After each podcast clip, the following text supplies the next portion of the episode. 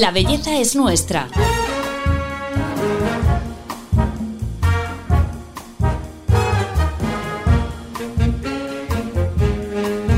Un podcast de Telva.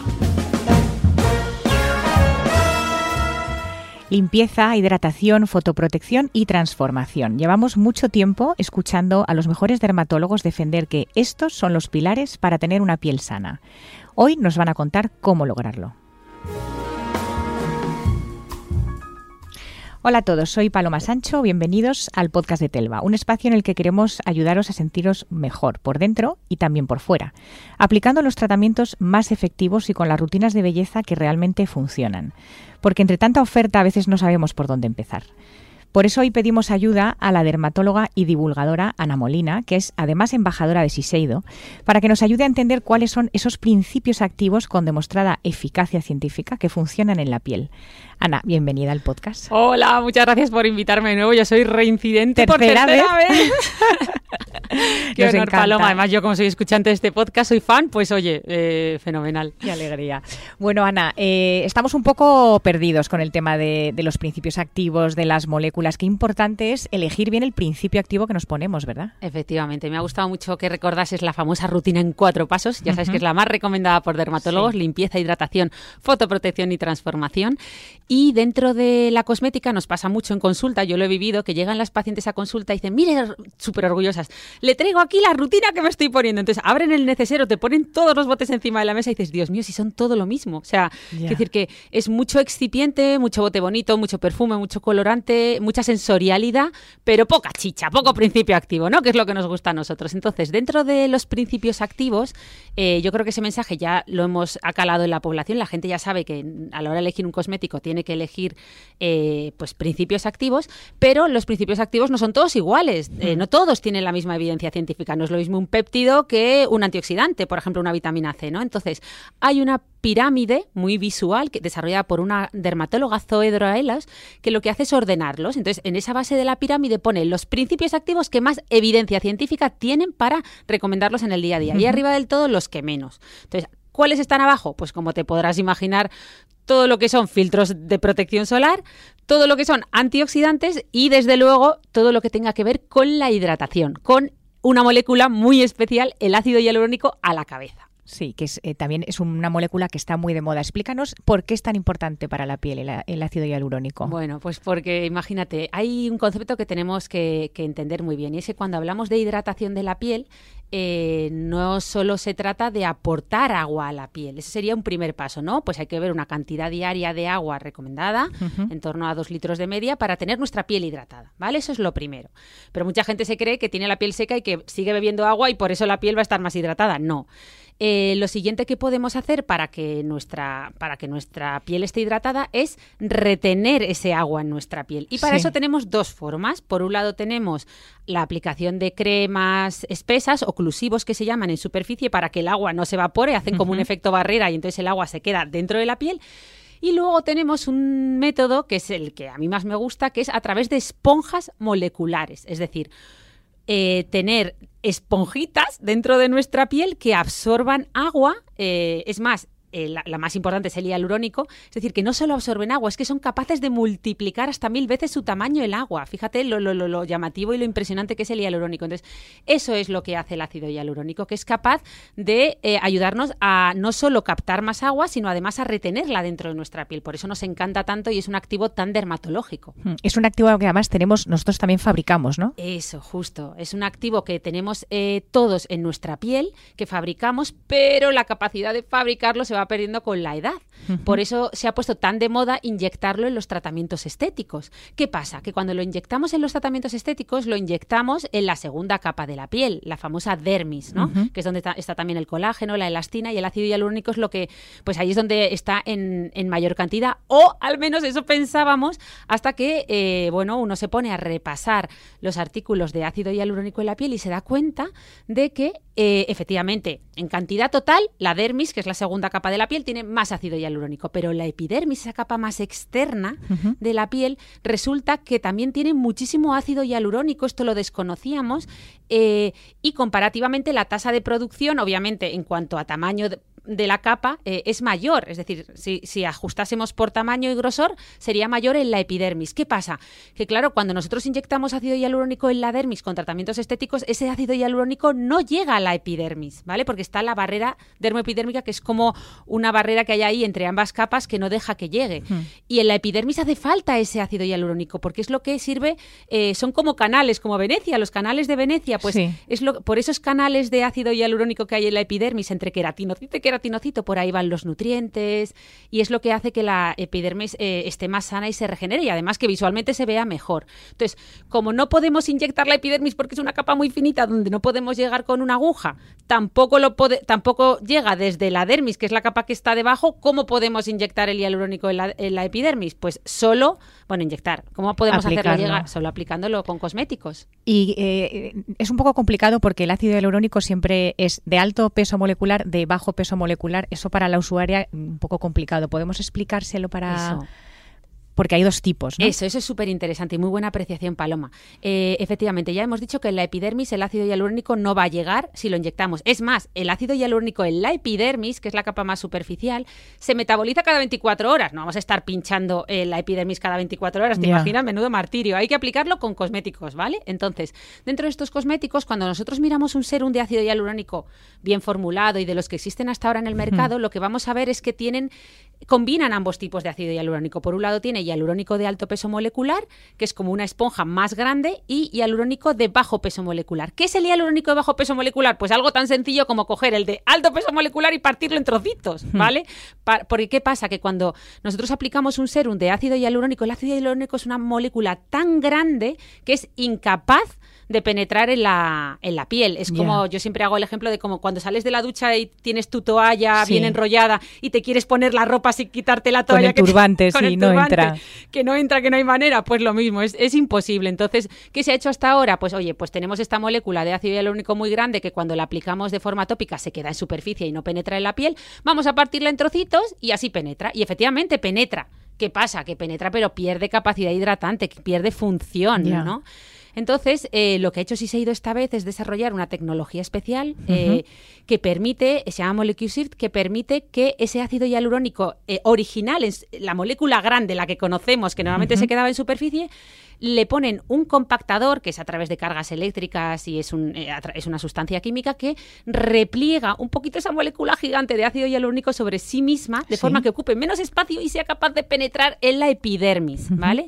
Y una vez que está en la epidermis, eh, aplicamos otro serum complementario que lo que hace es expandirlo, de forma que recupera su tamaño original y puede captar agua pues mucho, de forma mucho más potente ¿no? en esa epidermis que, a lo mejor un ácido hialurónico mm, partido en trocitos, ¿no? O sea, es como que un serum ayuda al, a que el principio activo del otro serum eh, penetre mejor, ¿no? Se utilizan dos. Son dos, eh, Bioperformance Skin Filler, un dúo de serum. Aplicamos uno por la noche que tiene el ácido hialurónico en, su tamaño original, pero con un compactador para que lo haga, digamos, pequeñito.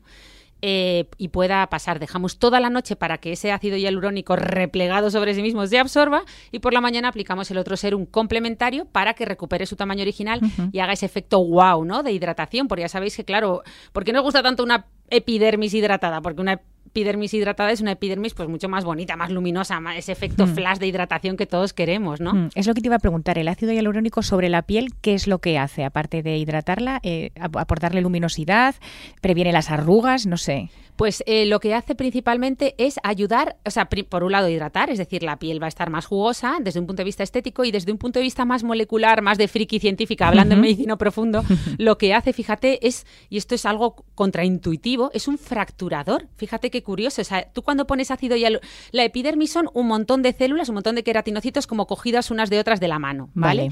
Pues lo que hace el ácido hialurónico es llegar y decirle que se separen. Es decir, coge y las separa unas de otras. Fíjate, se mete como en medio hasta que las pobres ya no, no pueden agarrarse unas a otras y se separan. Bueno, pues esa separación, que además sobre todo la favorece el ácido hialurónico de alto peso molecular, lo que hace es que los queratinocitos se tengan que poner las pilas y regenerarse más. Se ha visto que aumenta un 10% la regeneración celular cuando aplicamos ácido hialurónico en la epidermis. Entonces, esa regeneración, pues obvio, es como poner a tu piel a hacer deporte, es como llamarle la atención, oye, que estabas ahí dormida, ponte a, regenerarte un poquito más y obviamente esa regeneración hace que la piel se vea mucho más bonita, claro. ¿Y por qué lo perdemos? ¿Por qué se degrada el ácido hialurónico? Pues porque nuestros fibroblastos maravillosos pues no tienen, van perdiendo la... Bueno, que no solo se produce por los fibroblastos, eh, que están, que son unas células que están en, la dermis, que producen colágeno, elastina, producen ácido hialurónico, también lo producen las queratinocitos, ¿no? En la, en la epidermis, que son las células estas que os digo, que son tan amigas y se separan. Pues eh, con la edad, pues eso, se van, pues va viendo una, la, famosa senescencia celular y también este concepto que está muy de moda, ya sabéis que todo nos encanta en inglés, el inflammaging, pues todo esto va contribuyendo a que nuestro cuerpo, pues hombre, esas pobres células pierdan capacidad de producir ácido hialurónico. Entonces, desde luego, con la edad tenemos que aportarlo, eh, porque lo vamos, vamos perdiendo, así es, no, no queda otra.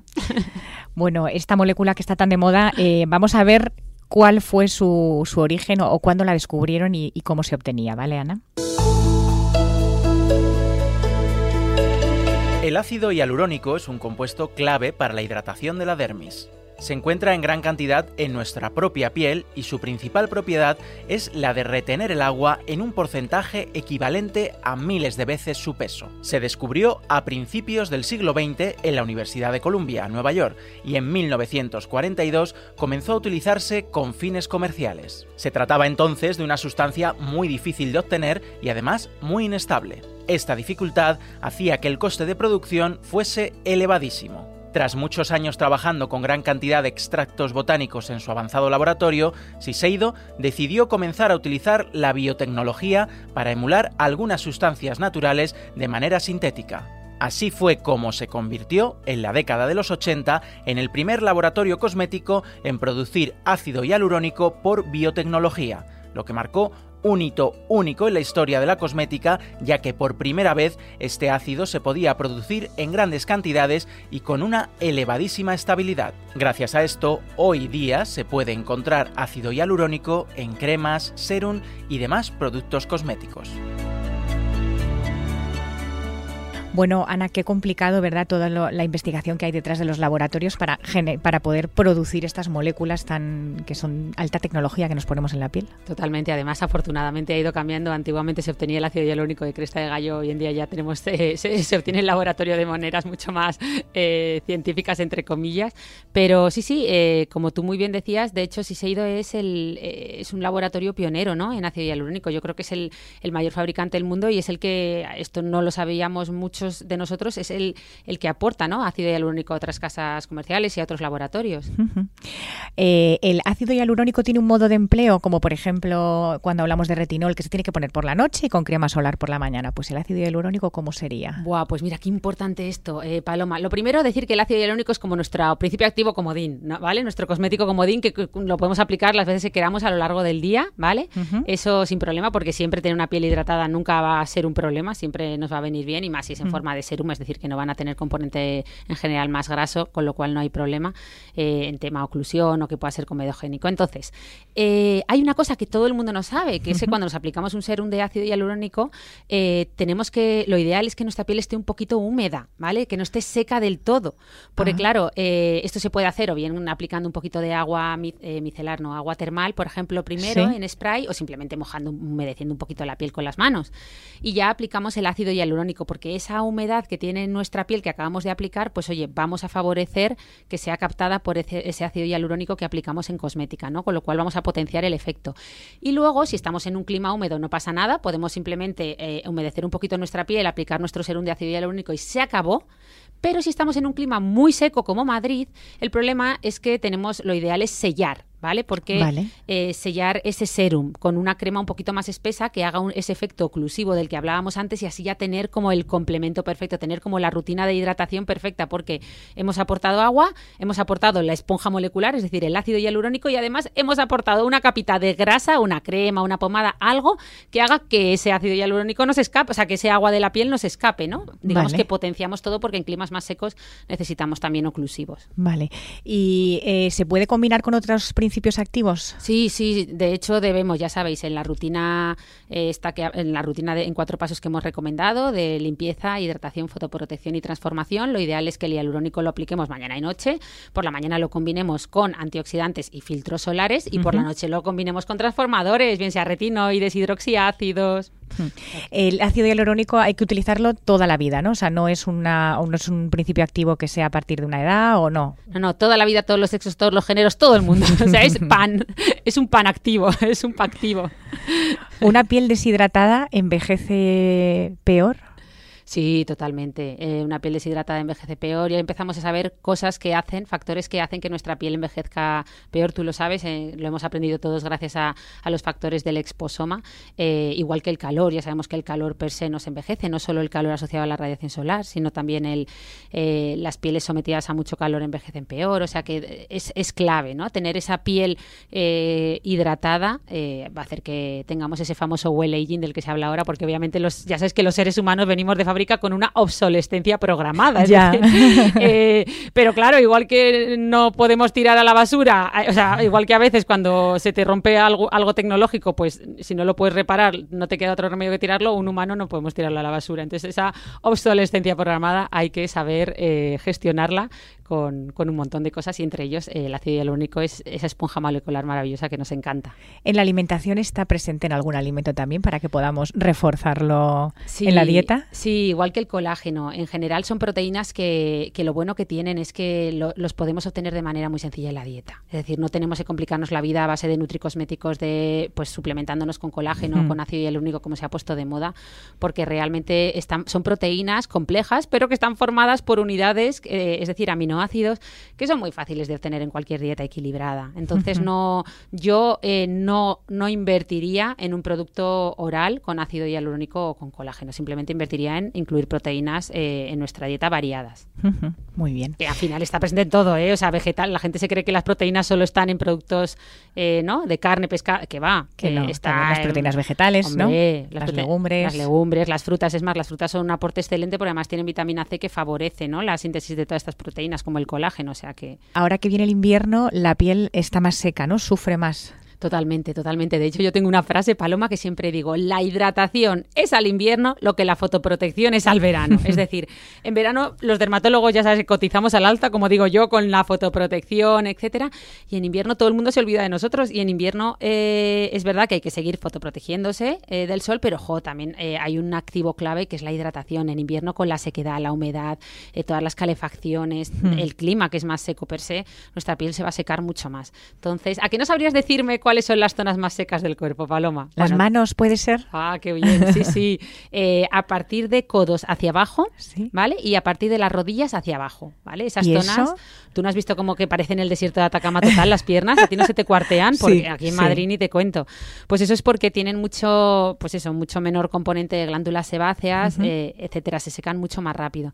Entonces en esas zonas hay que incidir eh, especialmente. De hecho, si tuvieras que quedarte con eh, mira, te voy a compartir un truco. ¿Cuál, eh, yo siempre digo que hay una parte de nuestro cuerpo que es la brújula de la sequedad, entre comillas, es decir, que nos avisa antes que cualquier otra cosa que nuestra piel está seca. ¿Cuál es?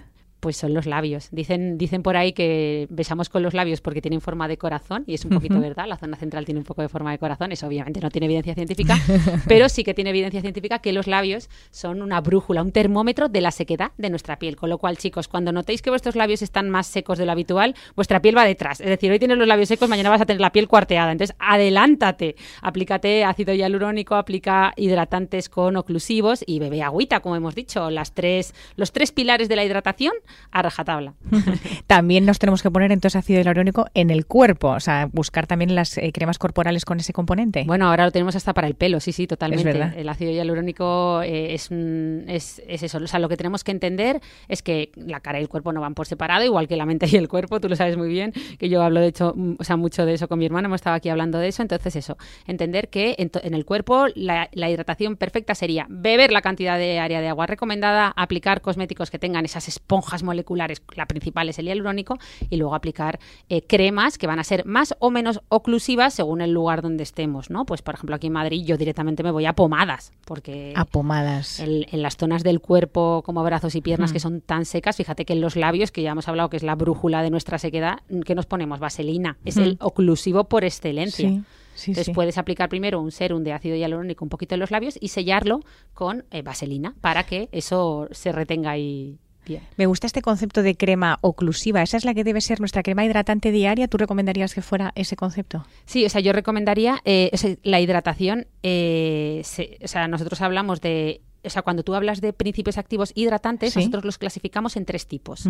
Los clasificamos en hidratantes, o sea, humectantes, perdón, eh, emolientes y oclusivos la crema hidratante o el producto cosmético hidratante ideal es aquel que combine los tres. Vale. Entonces, ¿cómo sería un humectante? Pues el humectante por excelencia es el hialurónico, o sea, una esponja que absorbe agua y, ayuda a que nuestra piel la retenga.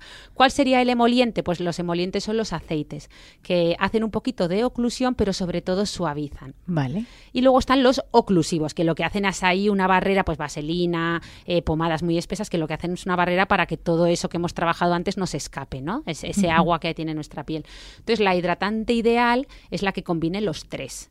Si no, si no compramos una que combine los tres, porque a veces es muy difícil formular todo junto, pues por lo menos eso, aplicar primero eh, un poquito de agua, como hemos dicho, luego nuestro serum de ácido hialurónico y sellarlo con un buen oclusivo.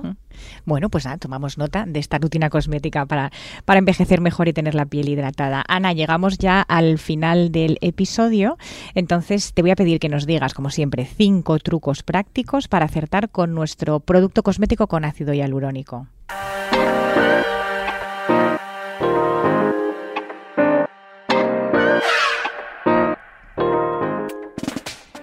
Pues mira, lo primero, eh, empezar, como dicen los gurús estos de los hábitos, que lo, que lo que hay es que aparecer, ¿no? Empezar a hacer algo porque luego todo viene solo, pues lo mismo con el hialurónico. Si no lo tenemos en nuestra rutina, ya hemos repasado esa pirámide cosmética de Zoe Draelos y el hialurónico está en la base, en la parte de abajo, que es la que tiene más evidencia científica y, y que es lo que realmente debemos incluir sí o sí en nuestra rutina diaria. Con lo cual, lo primero, incorporarlo, como sea, ¿vale? Eh, lo segundo, pues hombre, que sea un ácido hialurónico, a ser posible, de, de alto peso molecular, que ya hemos dicho que es el que es capaz de eh, provocar esa fractura de los queratinocitos de la epidermis para favorecer esa regeneración, eh, pero que tenga una tecnología, pues como tiene Molecule de Siseido, para que pueda penetrar, porque si no, el ácido hialurónico de alto peso molecular per se se va a quedar en, en la superficie, no va a penetrar, es demasiado grande, ¿vale? ¿Qué más? Eh, aplicarlo de la forma correcta, así repasamos. Acordados primero humedecer un poquito la piel, eh, luego aplicar eh, nuestro serum de ácido hialurónico y luego si además estamos en un clima muy seco como Madrid, pues además aplicar una cremita finalmente, ¿vale? que haga ese efecto oclusivo. ¿Qué más? Pues mira, algo que a lo mejor no hemos hecho hincapié suficiente, pero combinarlo con los tratamientos estéticos. Es decir, que los tratamientos, ya sabemos que un cosmético no va a llegar a capas profundas de la piel. Ya sabemos que un ácido hialurónico aplicado con un serum no va a llegar a la dermis, por ejemplo. Pero es que un tratamiento estético en el que inyectamos y tratamos de reponer ese ácido hialurónico que se pierde en capas profundas no va a poder tratar la epidermis, no puede tratar esas capas superficiales. Entonces, son tratamientos absolutamente complementarios. El uno no puede vivir sin el otro. Si, nos vamos a realizar un tratamiento estético en una consulta y nos van a inyectar ácido hialurónico para hidratar y dar volumen en capas profundas de la piel, necesitamos complementarlo con con el complemento ideal, que es, pues eso, un serum de ácido hialurónico que lo que haga sea, entre comillas, eh, porque no va a ser exactamente así, pero bueno, para que se lo imaginen nuestros escuchantes, rellenar también, ¿no? Y tratar esa epidermis, esa capa más superficial de la piel. Entonces, eh, es que son absolutamente complementarios y yo creo que esa es la rutina ideal. Reponer ese ácido hialurónico que se pierde en todas las capas de nuestra piel con el envejecimiento, pues reponerlo efectivamente en todas las capas, no dejarnos capas sueltas. Supongo que podría estar bastante cabreado con lo que me pasó. Pero cuesta seguir enfadado cuando hay tanta belleza en el mundo.